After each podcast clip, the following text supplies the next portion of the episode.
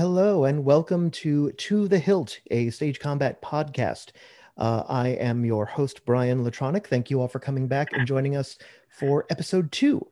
Um, if you have not listened to episode one, please feel free to go back and uh, have a listen to that. Uh, for those of you who did listen to episode one, uh, you know that my first few guests that I'm going to talk to uh, during this podcast are people who were uh, instrumental and important in my stage combat journey, my personal journey. And uh, again, for those of you that heard the first episode, you heard me talk about um, this production of Three Musketeers in 1989 that really just kind of blew my mind and set me on this path. Uh, well, joining me, my first uh, guest this week is the gentleman who choreographed that show, uh, Chuck Coyl. Chuck is a, a, uh, fight master with the Society of American Fight Directors. Uh, his fights have been seen uh, all over the country, especially in Chicago, where he is based, as well as on Broadway and even internationally. And uh, thank you very much for being here, Chuck. I really appreciate it. Oh, my pleasure, Brian. Awesome. So, first things first, we have to talk about Musketeers. Um, and I know we have before, but that production was just so.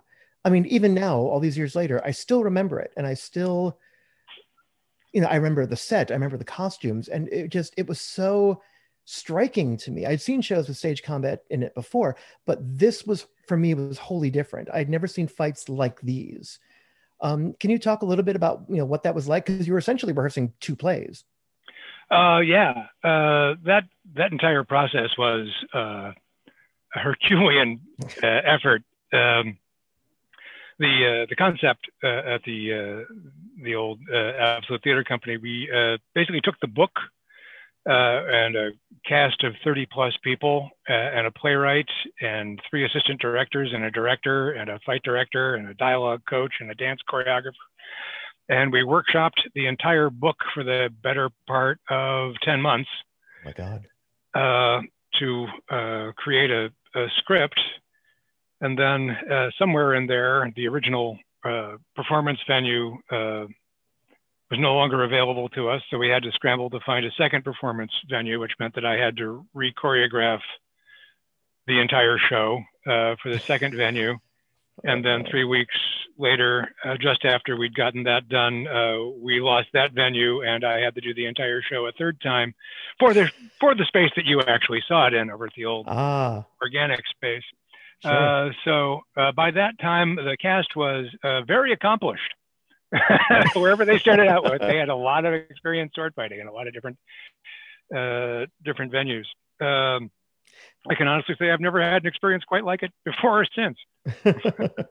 and because you had a, you know, if I recall, a lot of the people in that show, uh, you know, th- there were a lot of stage combat people in that show. People have gone on to other. Uh, I think Ned Mochel was in that show, who's had a yep. you know amazing fight director career. Um, were, were, you kind of spoiled with the people you had? And did you because it's, it's so rare we actually get trained actors, and it seems like you had quite a few.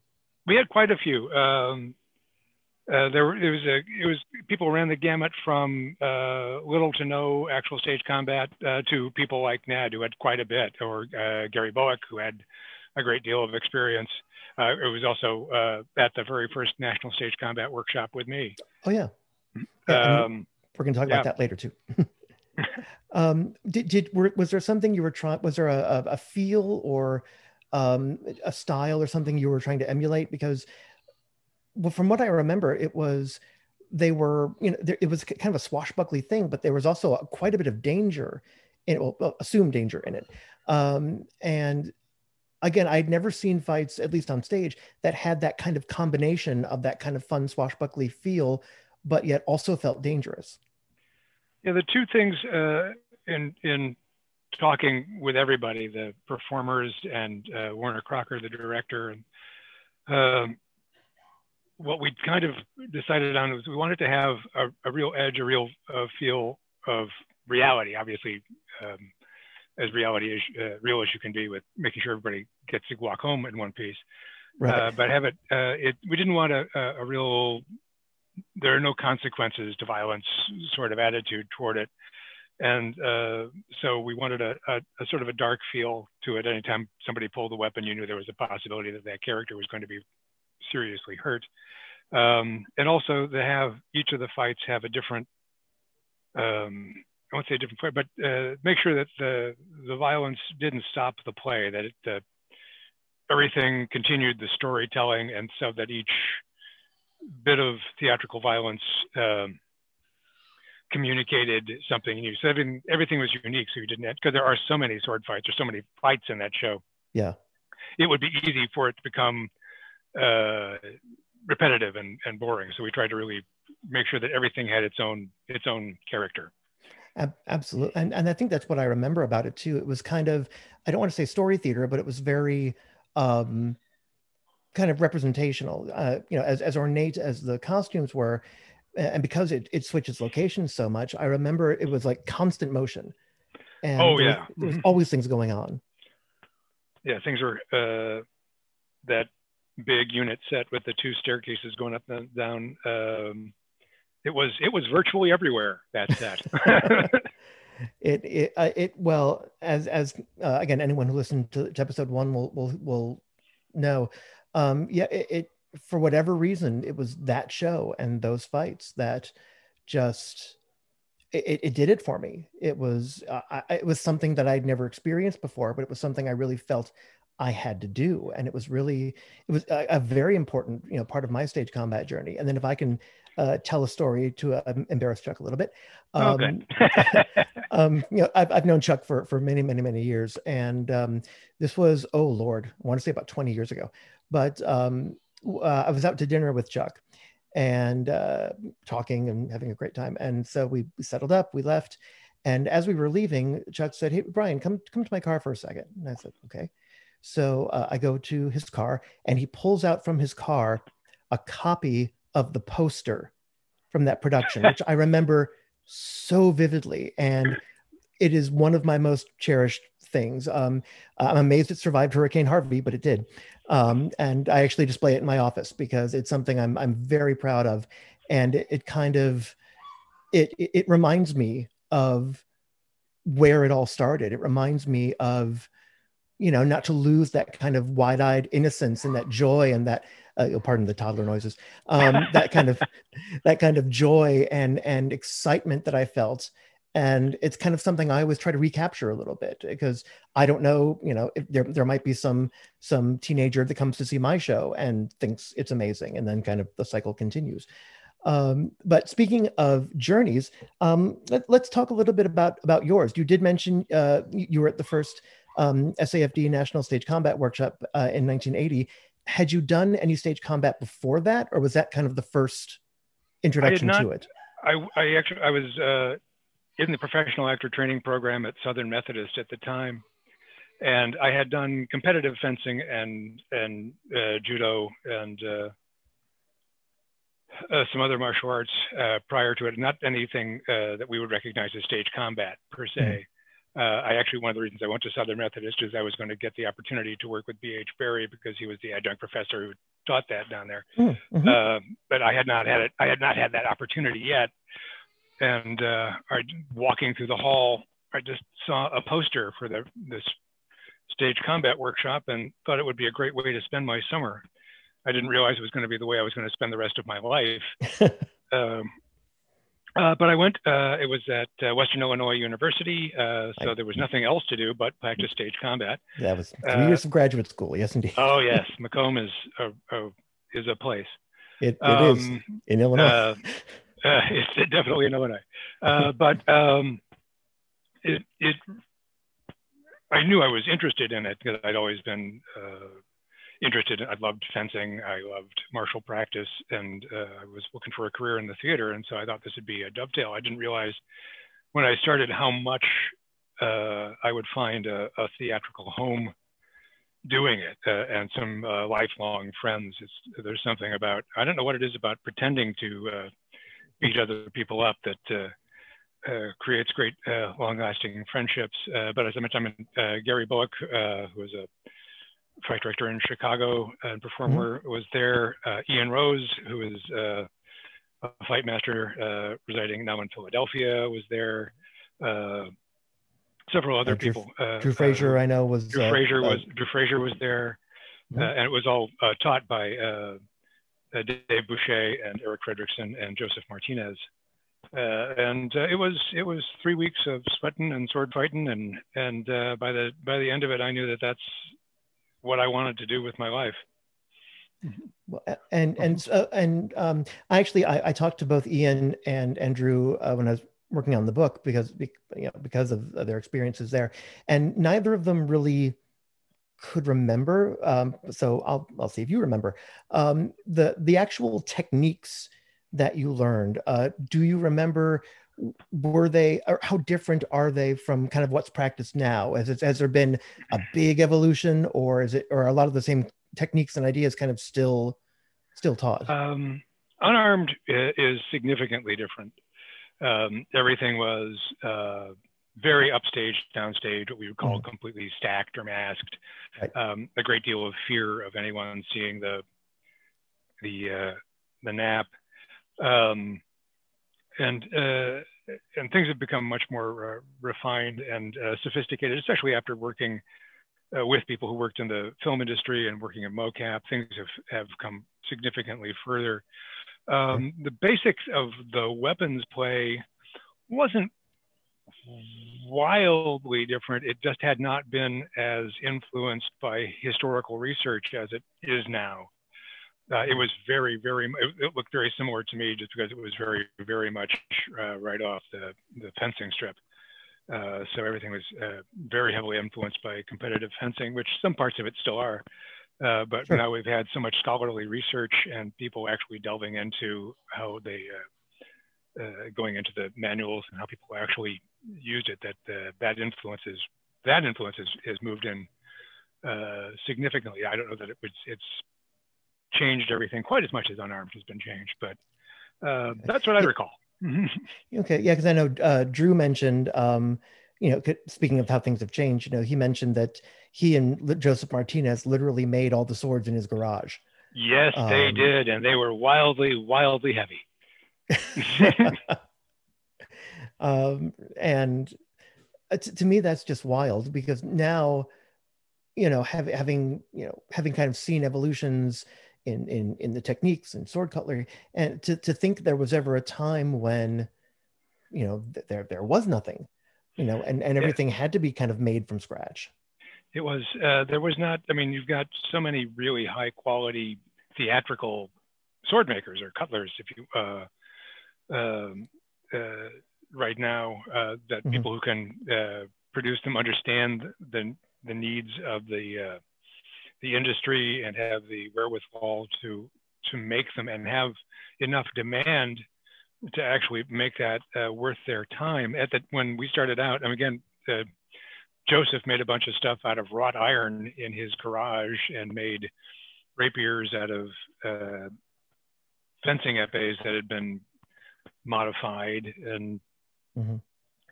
And you know the the quarter staves were closet rods wrapped with duct tape and stuff we would never we would never consider now.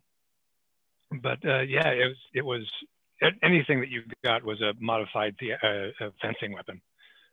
It wasn't until much later that we got the embarrassment of riches we really have now. Absolutely. Uh, now you, you mentioned uh, both david boushey and, and erik fredricksen who i know have been very large influences on you. Um, uh, can you talk a little bit about about working with both of them and how how their work influenced you?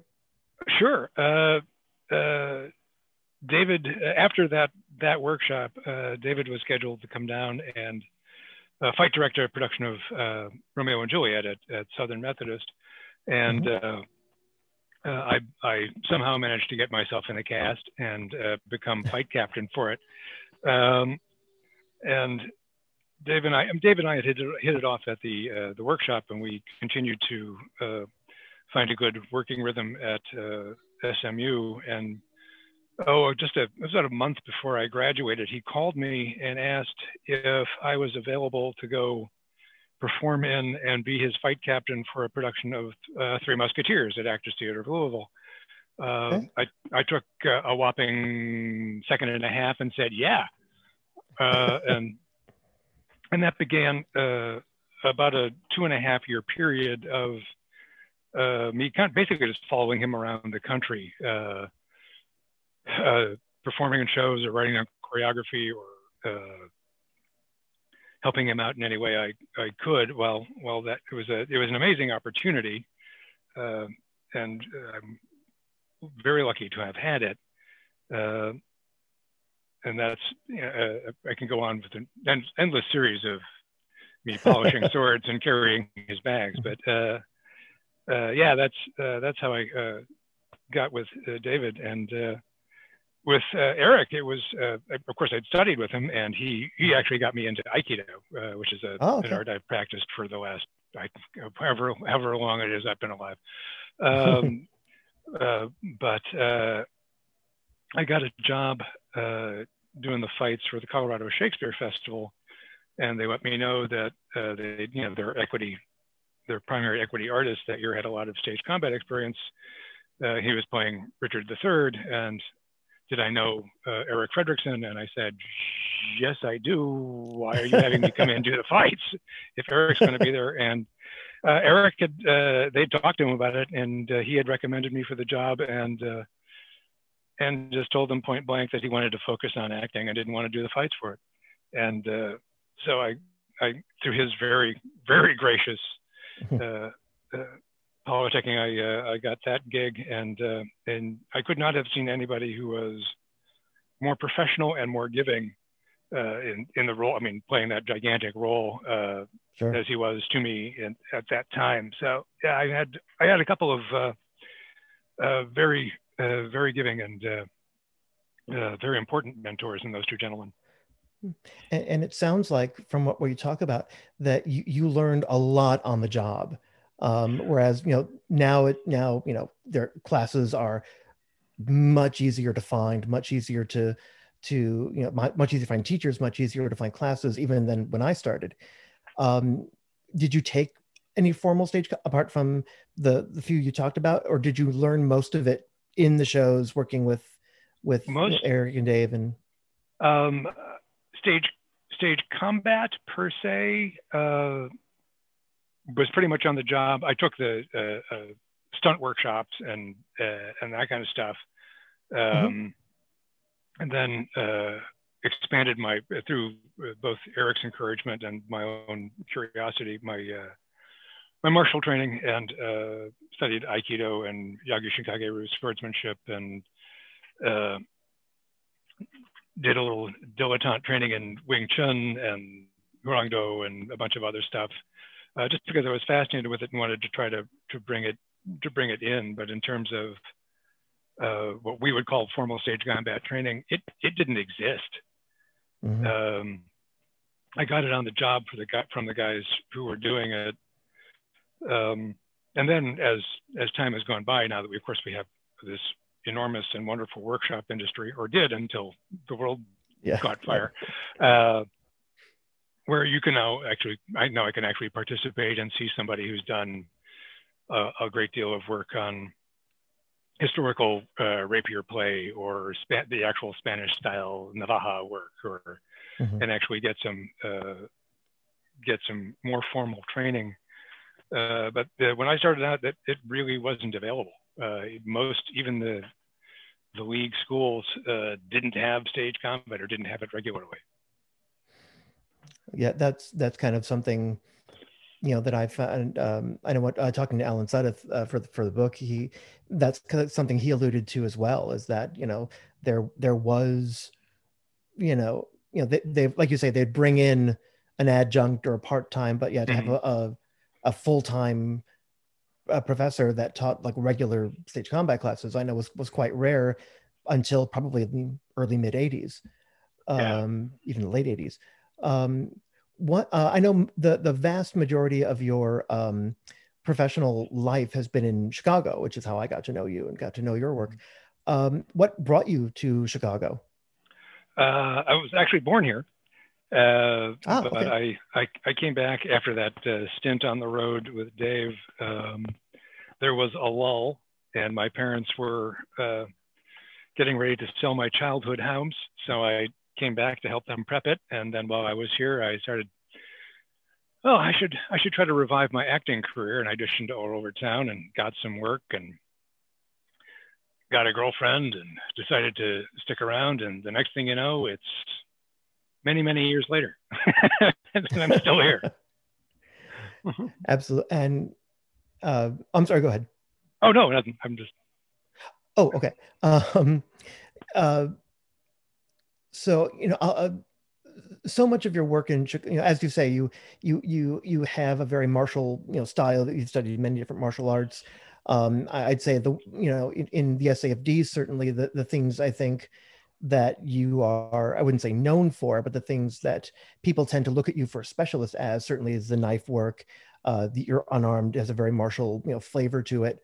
Mm-hmm. Um, and I know also kind of leading into the next idea, um, you have worked uh, on the premieres of, of several of Tracy Letts's plays. Um, you did uh, Killer Joe and, and Bug and uh, Superior Donuts and of course August Osage County. Hmm. Uh, and I know you've had a, a, a, really cool working relationship with him.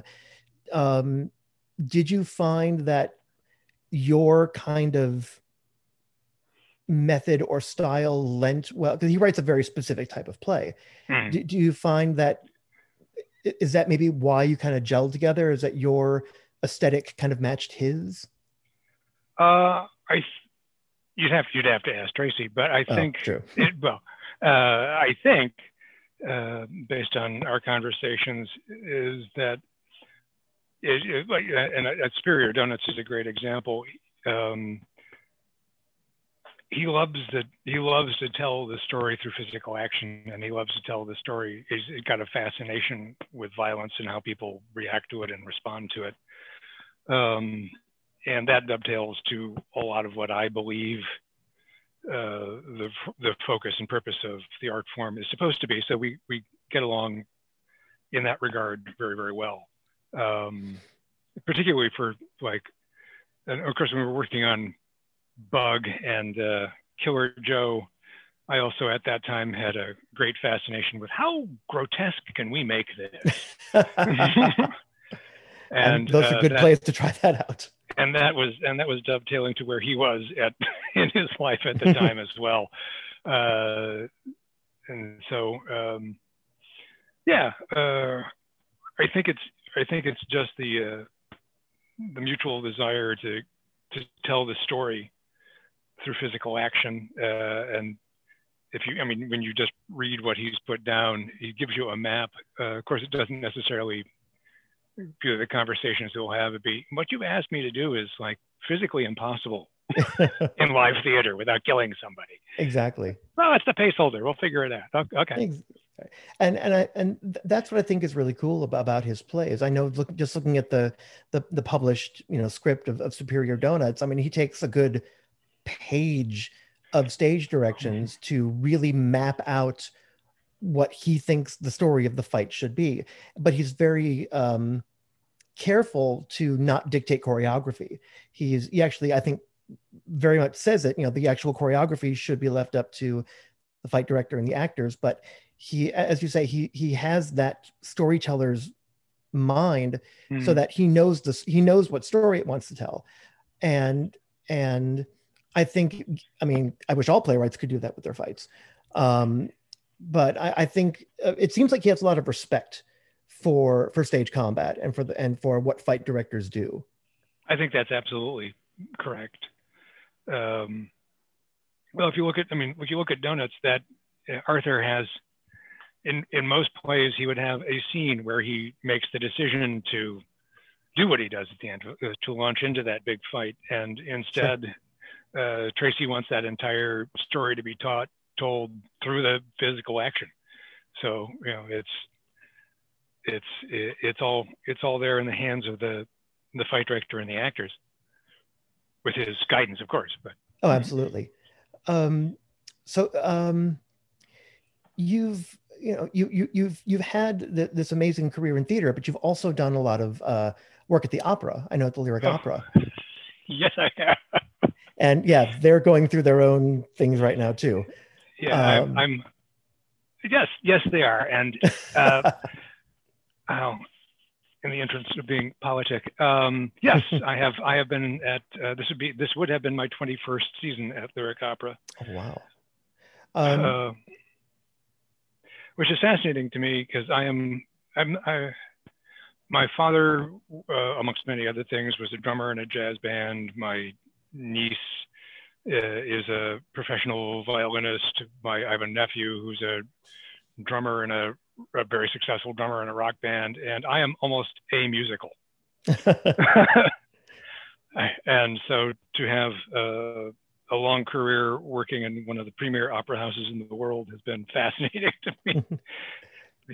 what what um what do you consider because i know i've i've i've worked very little in opera but um what do you consider some of the the big differences or challenges uh, versus working in theater I'm, I'm I've an, I have an idea i know what you'll say but i, I want, I want to hear what you have um, to say uh, just in, in terms of mechanics it's uh, the music is everything uh, sure. the, the performers are i just say slaves to but every if it's not in the music, it doesn't exist. They're not there. Nobody's going home to whistle the fights. Um, right.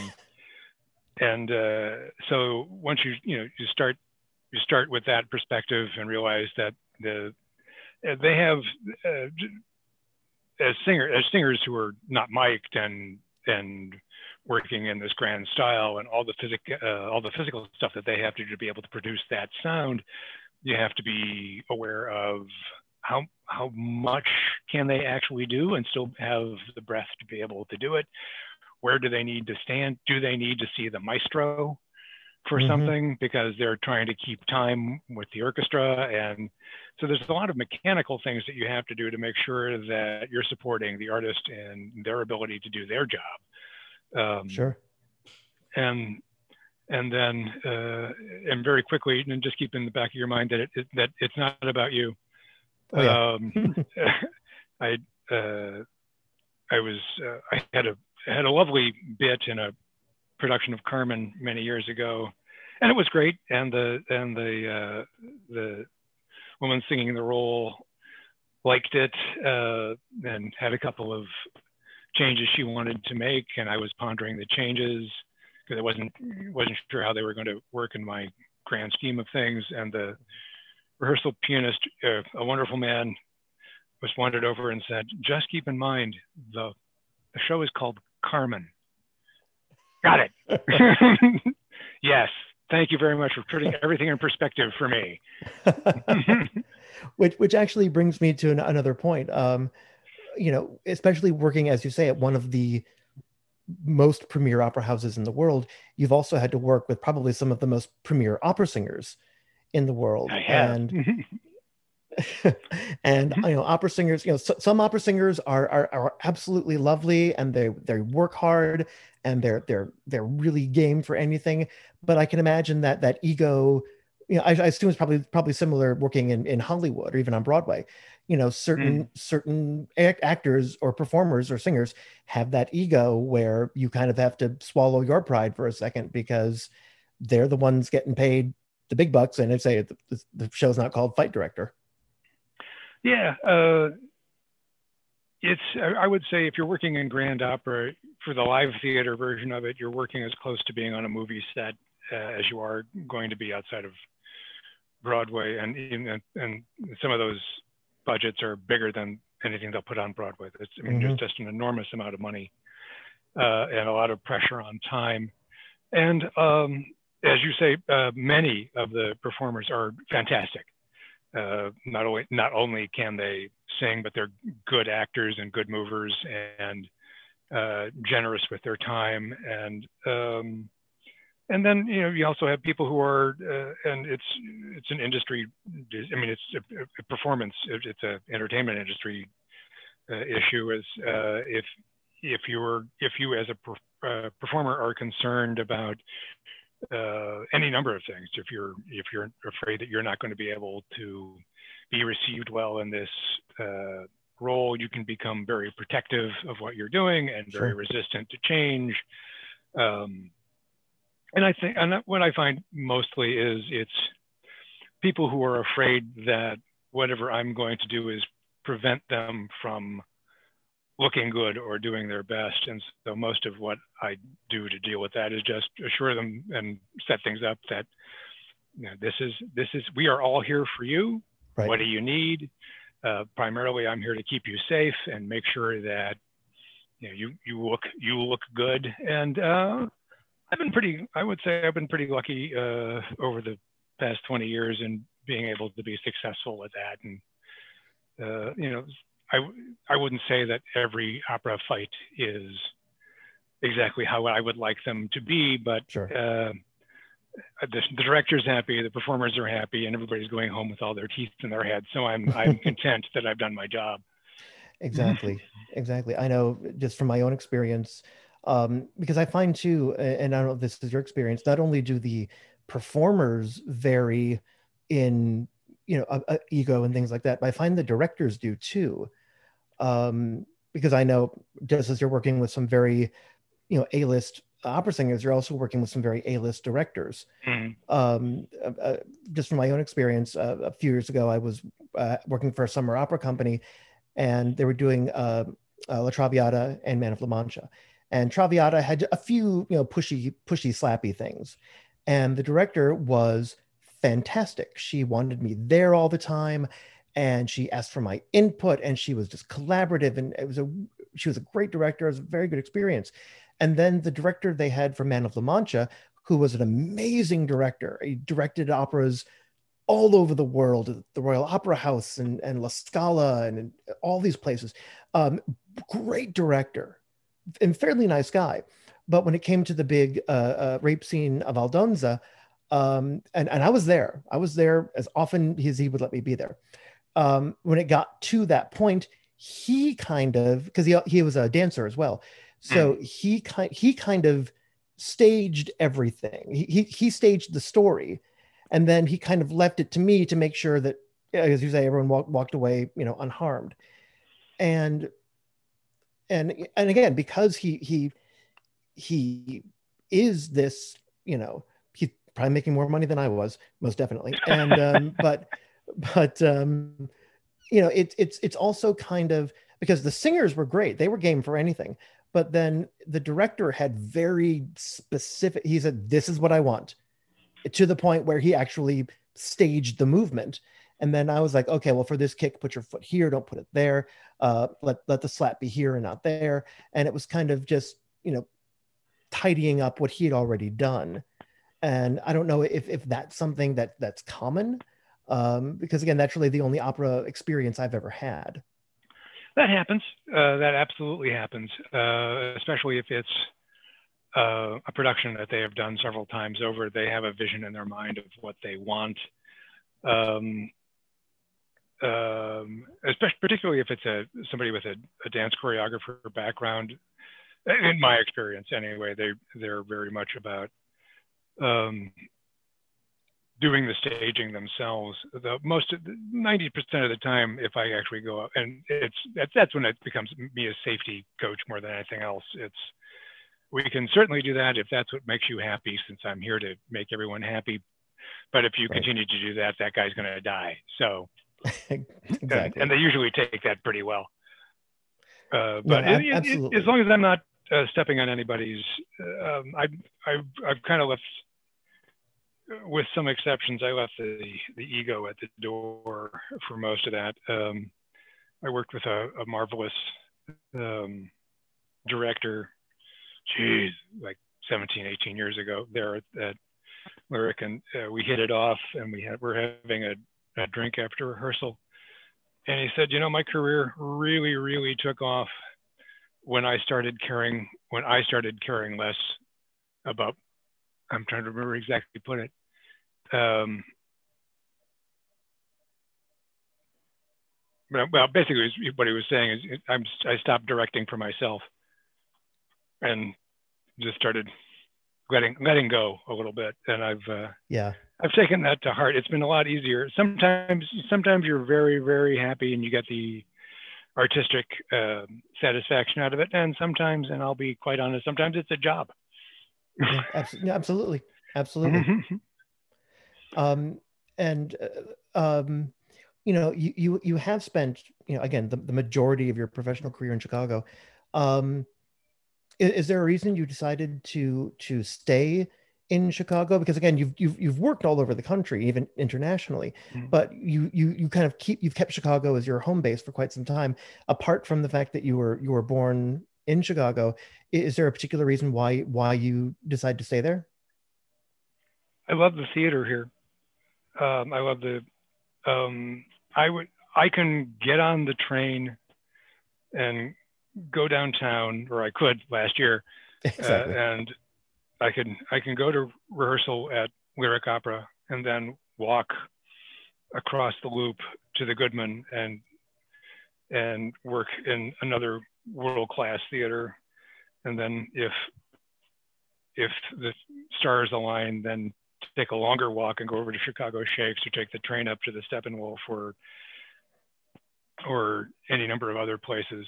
Um, the the acting talent is so good, the directing talent is so good, the audiences care about it uh, in a way that they don't.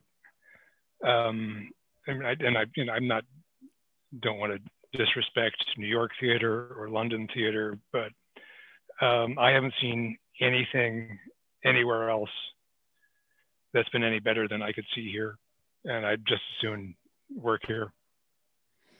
I, I, I agree. And again, as, as most of you out there know, hmm. um, I'm, I'm originally from Chicago too. I'm living in Texas right now, hmm. but um, yeah, I spent most of my life in Chicago and I, I completely agree. It's, it's, it's a, it's a strong community. Um, and to kind of, you know, tie it back to Tracy Letts, um, I, I was actually lucky enough to go see Superior Donuts uh, at, at Steppenwolf. um, uh, because you know because obviously I wanted to see Chuck's work. I'm also wanted to see uh, Michael McKean was starring in it, and I'm a huge Spinal Tap fan. So you know I really want, and he was oh, he was he was a delight to work with. Couldn't have, couldn't have found somebody more game and uh, more professional. And and and he was he was tremendous. And the the thing I love about the play and why it has kind of a special place, it it, it the play is kind of a love letter to Chicago. Um, you know it, it, it references very specific neighborhoods and very specific landmarks and very specific streets.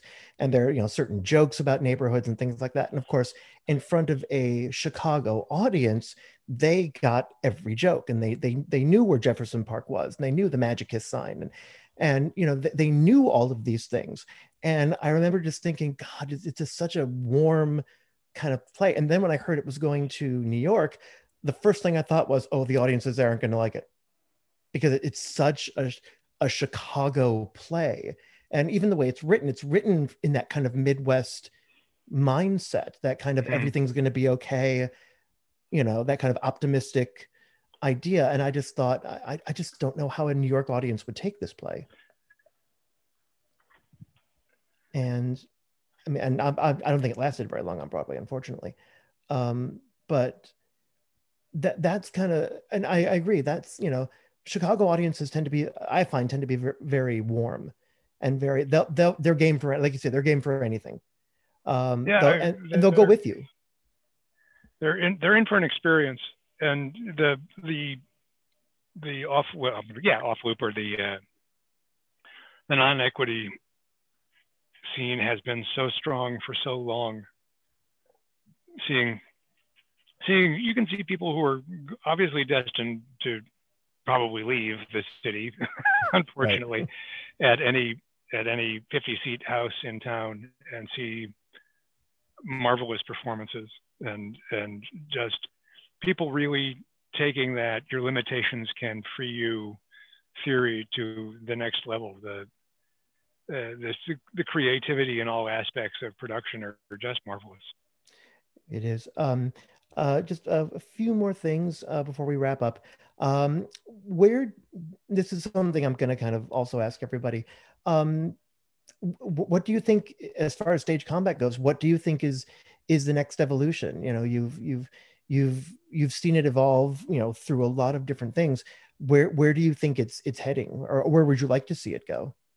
Um, uh, the only thing, uh, and it's based on what I've had to do in the last few months, is um, we're we're going to have to uh, interface with technology in a way that we never have before. I just staged virtual virtual violence, which is kind of what I do anyway, but on uh, remote online violence for a remote online production of uh, in Arabia, we'd all be kings. Uh, so I've got people in different cities all on different Zoom chats trying to uh, do stuff in in front of in some of them in their own living rooms in front of green screen green screens and trying to figure out how to make that all work. Um, and then I've uh, just been uh, working with uh, well, you know Michelle Ladd. who's a for those sure. of you who don't know Michelle, she's a, uh, a stage combat person and a stunt person, and uh, primarily a, a, motion capture director who's worked on Pirates of the Caribbean and Lord of the Rings and Chronicles of Narnia and all sorts of stuff.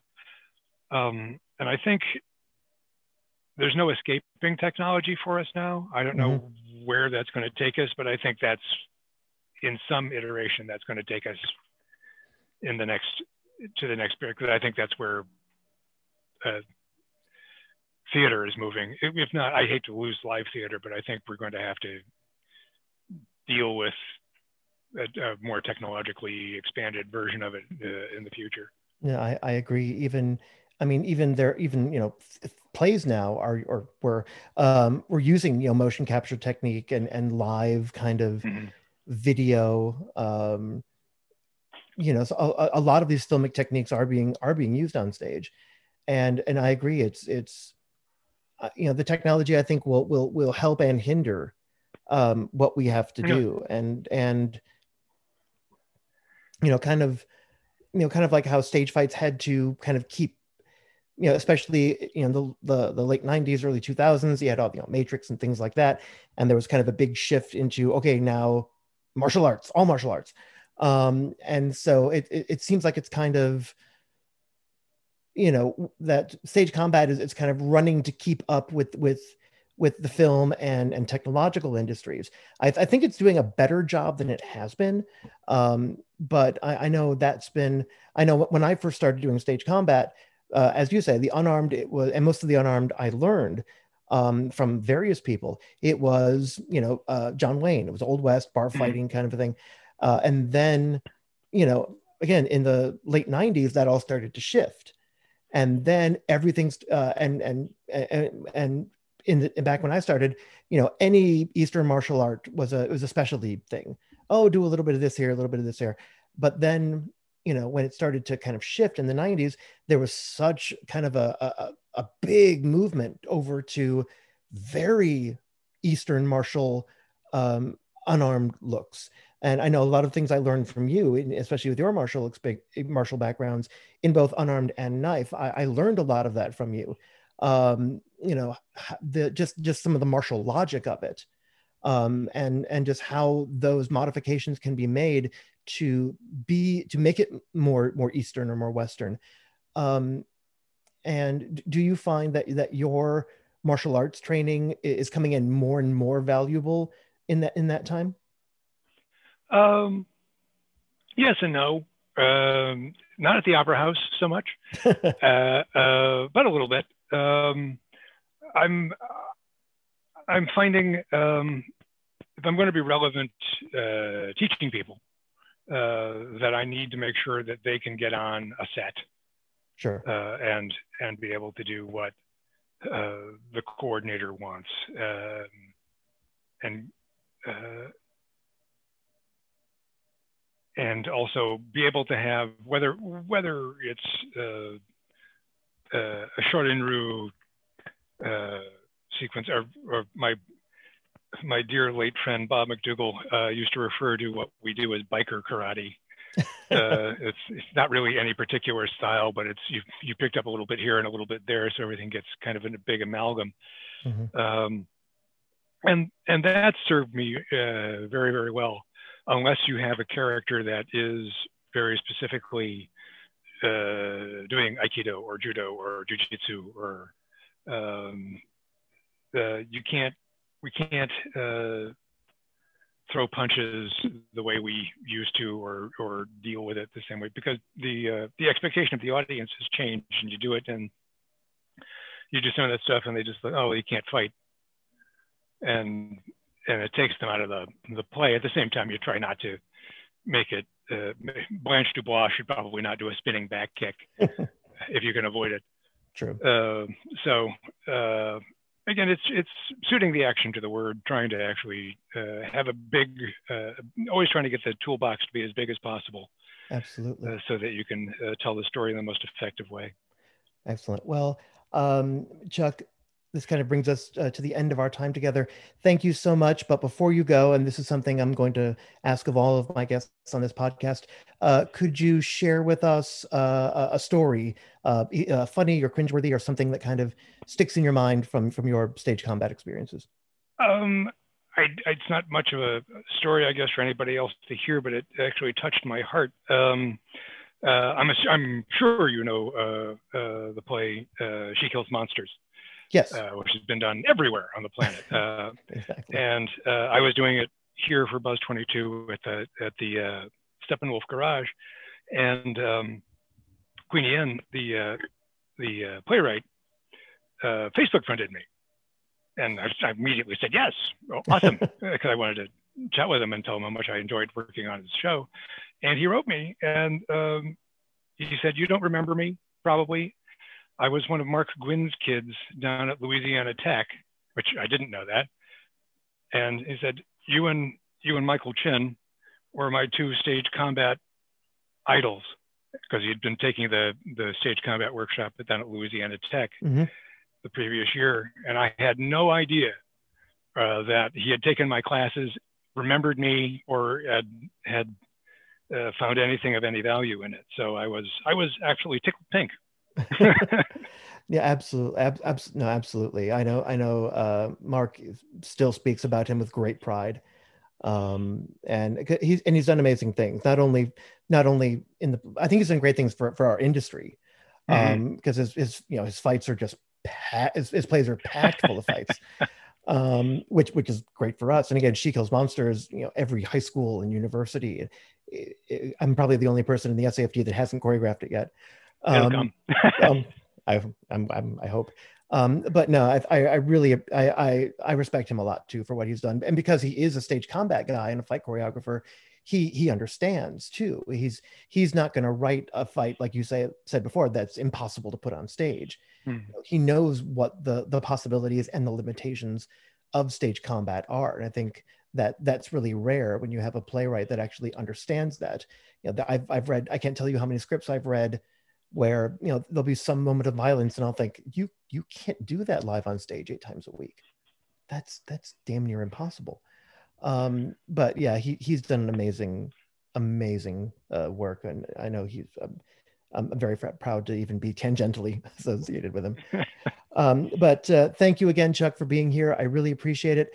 Um, thank you all for listening to episode two. Please uh, stay tuned uh, for episode three coming uh, next week.